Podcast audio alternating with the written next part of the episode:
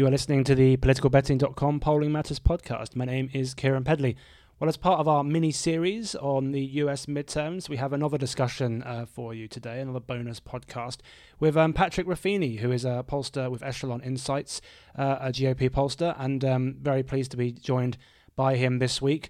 We had a wide ranging discussion on some of the topics you've already heard us talk about this week, such as you know who's going to win on the House and Senate and which races we should look out for and what are the dynamics that are, are underplaying this election. But we also discussed um, in depth Texas, which is an interesting race that's captured the imagination of a lot of people, and what's behind that, and how importantly uh, we should be uh, treating it. And then, of course, we looked as ever ahead to 2020 because that's going to be increasingly on people's minds, and Trump's re-election prospects, and also who might face him. So, uh, great talking to Patrick this week, and you're about to hear that conversation. So, I'm here with Patrick Ruffini from Echelon Insights. Patrick, welcome to Polling Matters.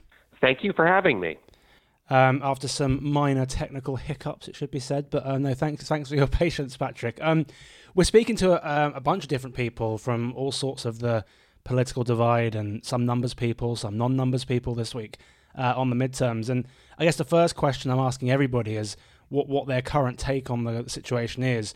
I mean, what's your read on the polls and what we might see next week? Yes. So uh, right now, um, it seems like um, in the house in the in the House uh, elections um, that the uh, sort of an expected gain for the Democrats would be something in the range of 30 to 35 seats, which would take them just over the majority, um, you know, by about 10 seats. Now, obviously, there's quite a range uh, on on what that that number could be. Uh, they very easily could fall short, and they very easily could um, you know, exceed uh, that number of gains. Um, there's quite a bit of uncertainty, obviously, in, in the polls and in the models, and, and you know that if things just move as they have in the last few elections by two or three points in one direction or the other, right? Um, mm If we mm-hmm. have a polling error of that magnitude, that could have a wide uh, range of implications on the seat count uh, in the House um, because um, there are many more competitive races that are being decided by one or two points this year than we have seen in previous election cycles. In the Senate, it looks quite, it seems to be quite different uh, in terms of uh, Republicans are. Um, you know, favored to pick up one or two seats, um, primarily because, um, you know, even though, uh, you know, this is this is can be characterized as a uh, so-called uh, democratic wave environment um, where they are favored uh, generally to do better than they have done in previous uh, midterm elections and better than they have done in 2016 in the Senate. Uh, the the states with uh, Senate elections this year have quite a number of seats that are in very Republican areas and with de- with weak Democratic incumbents. So uh, Republicans at this point are favored to hold the Senate. Um, but that is not that is not a lock. But they are very they are fairly strongly favored to hold the Senate with uh, perhaps a one or two seat gain in you know a state like North Dakota, which voted uh, for Donald Trump overwhelmingly, um, and you know a number of other seats that fall into that category. So let's unpick some of this. I mean, on the House. So I mean, just a reminder for listeners, the House is probably the closest thing we have to a the the US has to the House of Commons, where it's uh, e- roughly equally sized districts, first past the post, and all the rest of it. Um, obviously, it's a na- nationwide election, the House. Wh- where are the key battlegrounds? Because we know that America is very divided demographically. So, presumably, these battlegrounds are in specific places, right? That's right. I mean, so uh, you have a set of battlegrounds that are about, uh, you know, 20, uh, 23 seats that uh, were won uh, by Hillary Clinton in 2016 um, but that are represented by a Republican member of Congress. Democrats are making a very strong push in these seats. They believe that these will be the, uh, you know, accurately, I believe that these are some of the seats that will be the first to go. Um, we saw a realignment of, uh, you know, partisan uh, voting patterns in 2016 along the lines of educational attainment, uh, particularly among uh, white voters. So, um, with um, you know, white voters uh, with a college degree um, voting much more for Hillary Clinton uh, than they had, uh, let's say, for Barack Obama in, in 2012. Mm. And so Democrats are making a very strong push in those districts. But it should be noted that those are not the only types of districts that are. Um, you know, vulnerable to a switch. You have quite a few districts that fit this sort of fairly educated uh, suburban profile, but that Donald Trump won. I mean, people don't really recognize the fact that yes, he did actually do well in quite a few suburbs. There are still quite a few Republican leaning suburbs, but you have a, a, a large number of seats that he only won by five or 10 points. Um, and uh, with the Democratic surge in enthusiasm that we've seen in special elections, which would be your by elections, mm-hmm. um, that um, with this surge in turnout, there is a sense that those seats are closer to even in terms of their political complexion in terms of the nature of the electorate because Democratic voters are turning out at much higher rates, particularly in suburbs. Um, so you have quite a few seats that uh, Trump may have won by three, four, five points that are also on the target list. Finally, you have a handful of seats that Trump actually won fairly comfortably, um, but were these so-called Obama Trump seats, where um, Barack Obama actually did quite well, Hillary Clinton did not do as well, and these are seats with a large number of white voters without a, a college degree um, who um, you know surged to Donald Trump were only Trump Republicans, but were not Republicans in general. And there's a sense that the Republican problem in these districts, and there are a, a, a handful of, of seats like this, it maybe comes out. It may it may be turnout where can they motivate these uh, Obama Trump voters to come to the polls to vote for Republicans historically. Those are voters who, um, because they don't have a college degree, they are generally less likely to turn out in a midterm election. So, will they have actually a favorable enough turnout to uh, actually hold on in some seats where, um, you know, West Virginia's third district is a good example of this. Uh, it was a seat that Donald Trump captured by 50 points. Um, and in that seat, you have a Democrat running who is actually maybe slightly behind, but is very competitive, who is a military veteran who actually voted for Donald Trump is a popular elected official in the district. And so, um, you know, in, in, a seat like that, you actually see a, a surprisingly competitive uh, race. Um, so uh, there are a number of different seats. It's very interesting. It's a much more interesting midterm election cycle than we've seen in previous years, where the where the battlegrounds have been much more restricted um, to a, a, very small handful of seats. Um, you know, we have something like around 100 seats that are considered competitive. That is about double uh, the average um, that we see uh, every two years. Well, I, was saying um, earlier this week to Ariel Edwards Levy from the Huffington Post, who was joining us, that um, a lot of the realignment that's going on in the US around education and other things um, does seem to mirror. I mean, it manifests itself in a different way in the US, but it does seem to mirror a lot of the trends uh, we're seeing in the UK as well. So it's fascinating to to read across, even though the two countries are, of course, um, very different. But if we think about the, um, I mean, why, why are we where we are? I mean, where, with the Democrats um, poised to take the House, it seems at least. Um, the generic ballot, I think I'm right in saying, seems to be hovering around eight or nine points for the Democrats. You might have different numbers. Um, I mean, what what's explaining their lead? Is it uh, particular demographics? Is it or is it just purely an enthusiasm gap between Democrats and Republicans? Uh, that, that'll be an interesting question that I think um, we'll have to wait till next Tuesday to fully answer. but it, to what to what extent? Um, yeah, because it does seem like um, you know uh, the narrative has been here that everything is growing more partisan, that people are more divided into partisan camps than ever before. That people are more uh, you know willing to uh, vote straight ticket. Um, so famously in 2016, uh, there was not a single state that went uh, that voted one way for president and another way for in the Senate. Um, and so, uh, you know, in general, elections in the United States have seemed to have become more predictable and more aligned with, you know, whatever the political alignment of the moment, and that is obviously subject to change. Um, you know, we're seeing a, quite an interesting changing battleground in the House, um, where the uh, House of Representatives may be um, more aligned along, let's say, Trumpy and non-Trumpy lines than it has been before.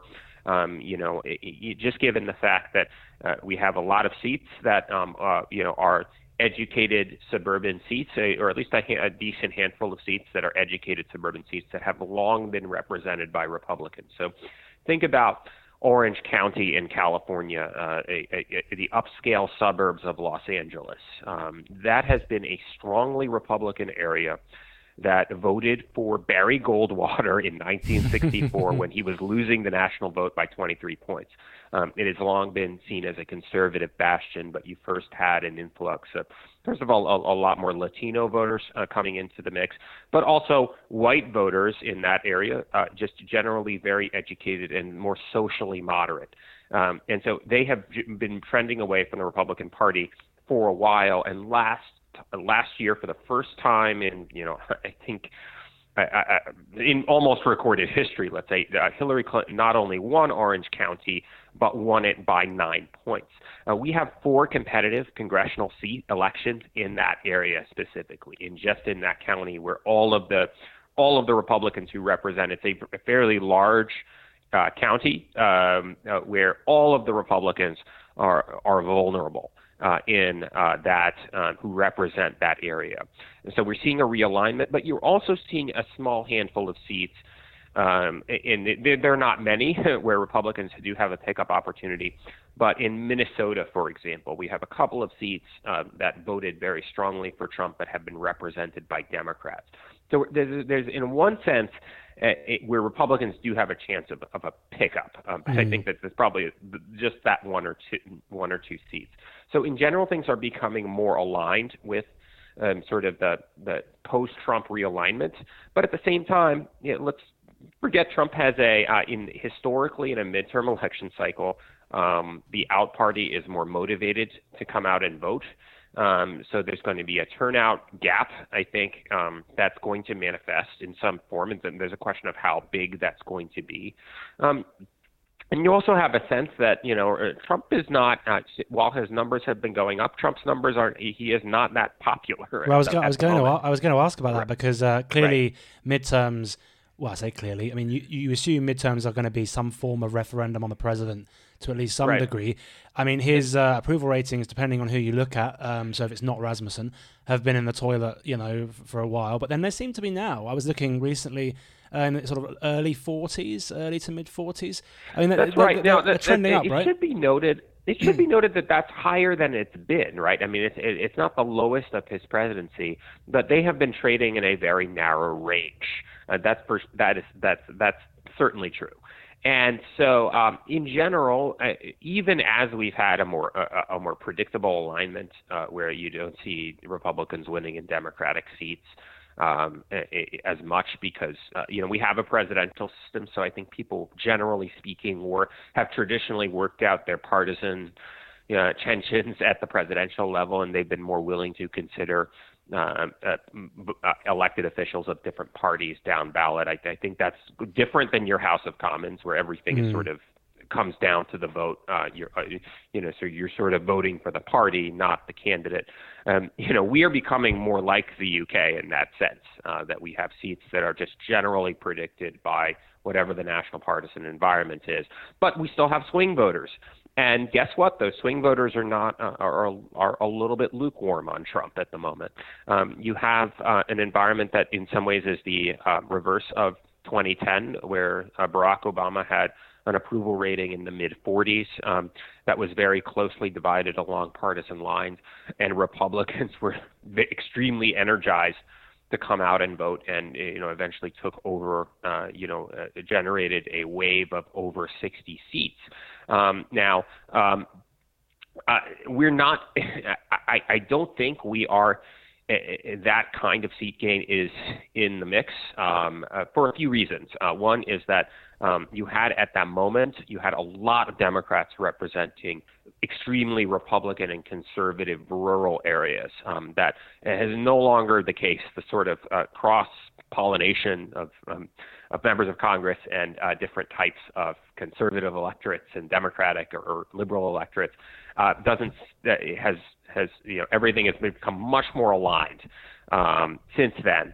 Um, but you also have a fact of um, some people would say gerrymandering, some people would say uh, concentration. So gerrymandering is where we, you know, we each state draws its own district mm-hmm. lines, mm, and yep. you know, some, uh, you know, there's a sense that that those lines have been drawn to favor Republicans because they've had this control of most states um, in the last uh, election cycle where we did uh, redrew the district line. But we also have a, a, a an urban rural concentration. Uh, the Democrats have a problem of that their voters are more concentrated in urban districts um, where they win overwhelmingly, and so uh, the distribution of seats favors the Republicans. So you could see Democrats win the popular vote, um, you know, by as met by eight points, and still only have a extremely narrow House majority. Mm. Let's talk about the Senate a bit. I mean, you mentioned, um, I think quite quite rightly, that um, the Senate map is pretty favourable for Republicans to be able to hold the Senate.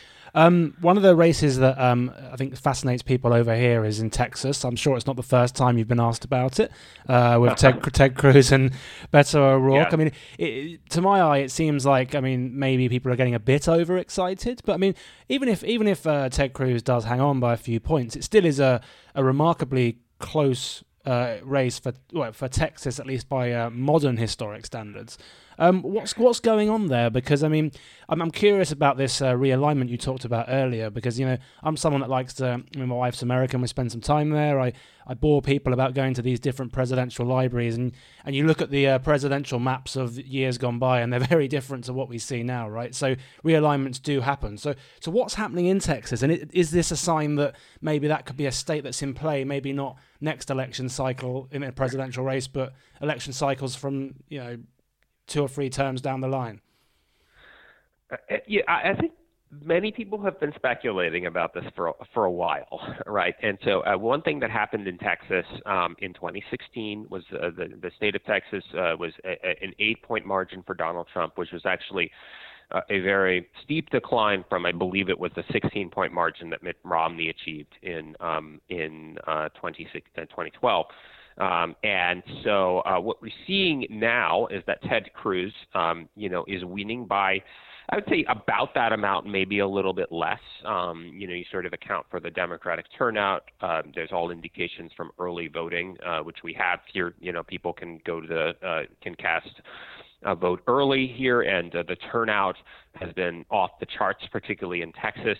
Um, so there's a sense that uh, he may win, but he may win by a margin that is more in line with the Donald Trump margin than it is um, that that uh, you know sort of what the the Donald Trump margins that we expect that we've seen are the new default um, throughout the country, and so uh, you know he's winning, but by five or six points um, in the, most of the polling averages.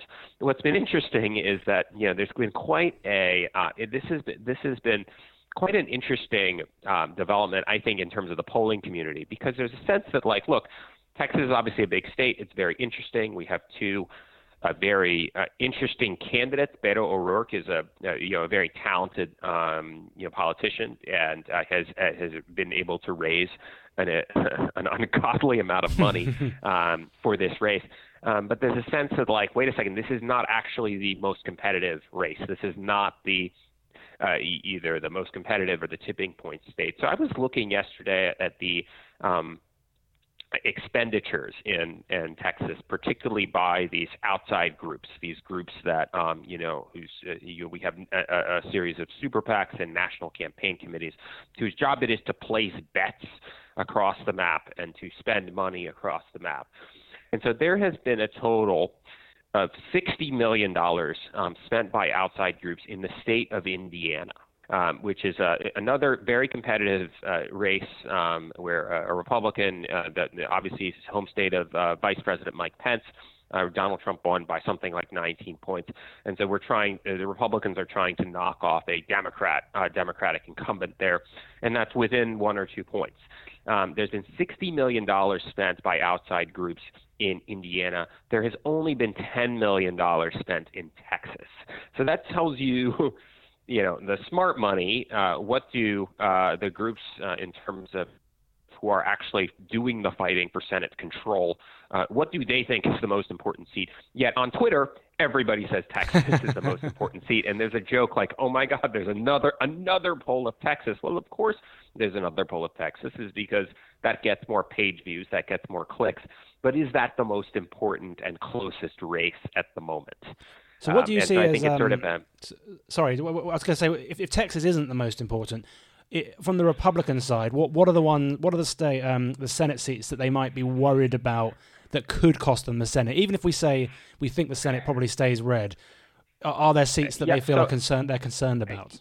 Uh, so they would need to win. I mean, so there's a number of seats where there's a, there's two uh, very particularly competitive open seats in Nevada and in uh, Arizona that are very close. Um, Nevada might be tilting a little bit more Republican. There's a, a, a, a you know, Dean Heller is the incumbent there. He was initially a Republican who was sort of more skeptical of Donald Trump, and then after the election, sort of um, became reconciled uh, with Donald Trump and has gotten support from Donald Trump. Um, but he has uh, you know, sort of a sense that he has done what he is needed to do to get reelected. But that is nonetheless is a very competitive state at the presidential level, and so that is competitive. Um, you know, um, there's Arizona. You have uh, two female candidates uh, running uh, Kyrsten Sinema on the Democratic side and Martha McSally uh, on the Republican side. Um, that is also a very close race.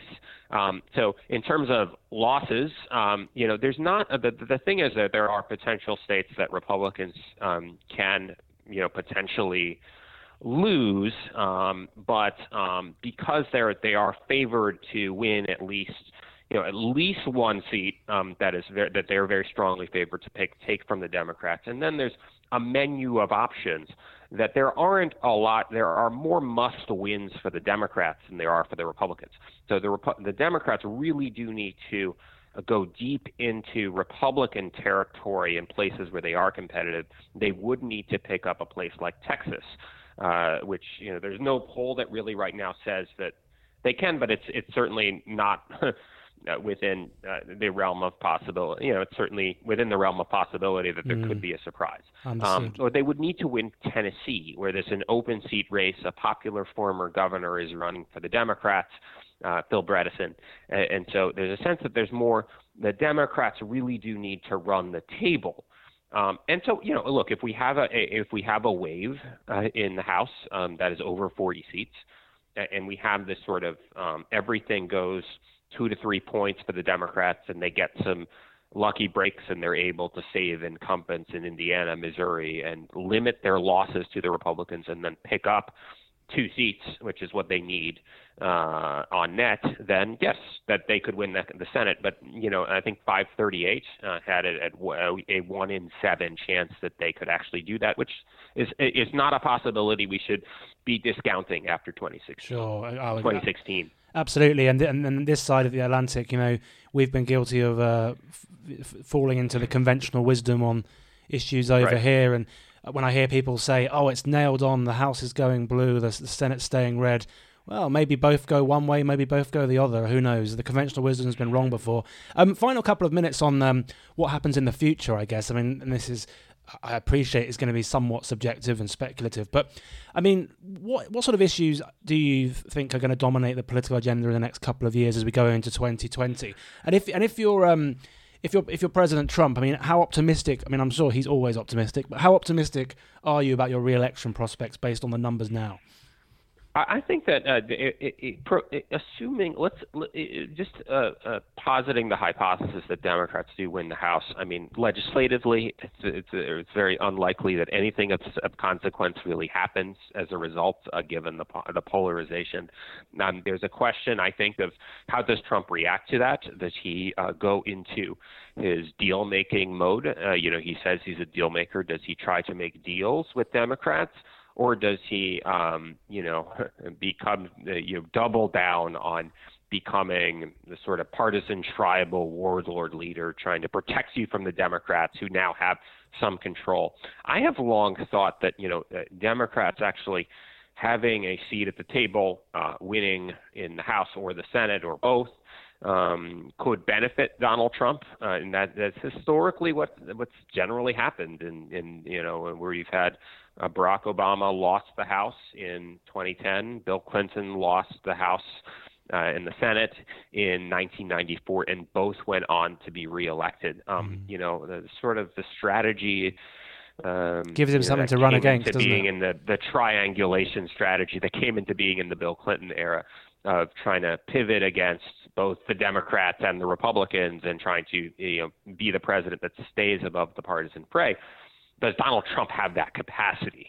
is the question. Mm. But I do think that having somebody to blame, I think, is very is a very big thing for him. Yeah, that's so that, that scapegoat's really important, isn't it? And I mean, we we've often heard of he, know, he's going to pivot to the centre and be the deal maker. It never hasn't quite happened yet, I suppose. But um, no, knows? I mean, no, I, I, wouldn't bet money on that. Wouldn't bet money on it. Um, I mean, how do you see? I mean, I know I know we it's far too early to know what will take place in 2020, but how how do you see the uh, how do you see that shaking up in terms of Trump's prospects, but also who, who, the leading candidates are on the Democrat side? Because one of the things we love to do here, and I'm sure they do in Washington too, is sort of speculate on who, who the front runners are to face him and that sort of thing. I mean, who do you think the leading players are at the moment, and uh, how how what are, what are his prospects for re-election?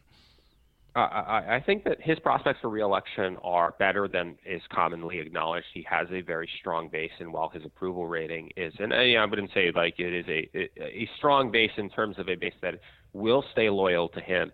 Um, that um, of, of whom there are some members who disapprove of what his personal style, his tweeting, but nonetheless agree with his policies and don't want the Democrats to uh, be in power. Um, and so I, I, think it will once again be a very close election. Um, but um, as a result, I don't think he has lost very many um, voters since his 2016 victory. Uh, in, in, actuality, when we actually get to a presidential election, there's a question of how many of those voters will actually vote in this midterm election. Mm. Um, so I think it'll be a very close race on the Democratic side. Good luck trying to predict that um, because we have quite a few people running. I mean, you may have uh, we may have 20, 30 people running on the Democratic side based on if everybody who has said they are likely to run goes through with it. Um, there's going to be a very historically large Democratic field, and uh, you know it's very difficult to see. You know, uh, from the experience of having a 17 candidate Republican field, um, anything can happen, and anything did happen in 20, uh, 2016. Um, you know, we generally there's a sense like Vice former Vice President Joe Biden has you know, as the front runner, um, but you know, because of his uh, the loyalty from the Obama era, and you know, he has about a third of the vote in uh, any any time that anyone has tried to wade into pr- uh, primary polling. Um, but there's a sense like that is a fairly tenuous hold. Uh, that you know we saw the experience uh, of Hillary Clinton and uh, and how she lost. Um, she was the prohibitive front runner um, in 2008 and lost to an upstart named Barack Obama. Mm-hmm. Um, so uh, there's a sense like he is a, a front runner, but a weak front runner, and then you have um, you know the potential for um, Elizabeth Warren to run. You have the potential for Kamala Harris to run. Um, I think she is an interesting candidate to watch um, simply because the African American vote in the Democratic primary is extremely important and large. That is something that has been loyal to Barack Obama, to Hillary Clinton, and currently it seems to perhaps it could be to Joe Biden. But that if, if that swings behind an African American candidate, um, then she could uh, unite uh, sort of the progressives and the African American vote, and that would be a very strong position from which to run. Um, so it'll be very interesting for sure. I, I think that I think we have to think about the primary field um, uh, from the standpoint of not, necessarily in individual named candidates, but ideological n- lanes, mm. um, where you're going to have ideological or demographic lanes, you're going to have a candidate who is primarily a candidate of the left. You're going to have a candidate who is primarily the candidate of African Americans, or you know that is going to be a key voting block that's going to swing between these two camps, and you're going to have more of the pragmatist, um, you know, camp that maybe Joe Biden represents.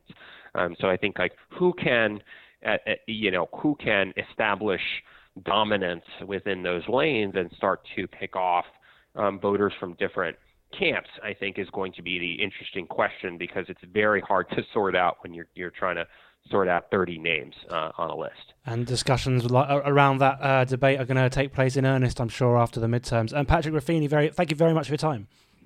Thank you.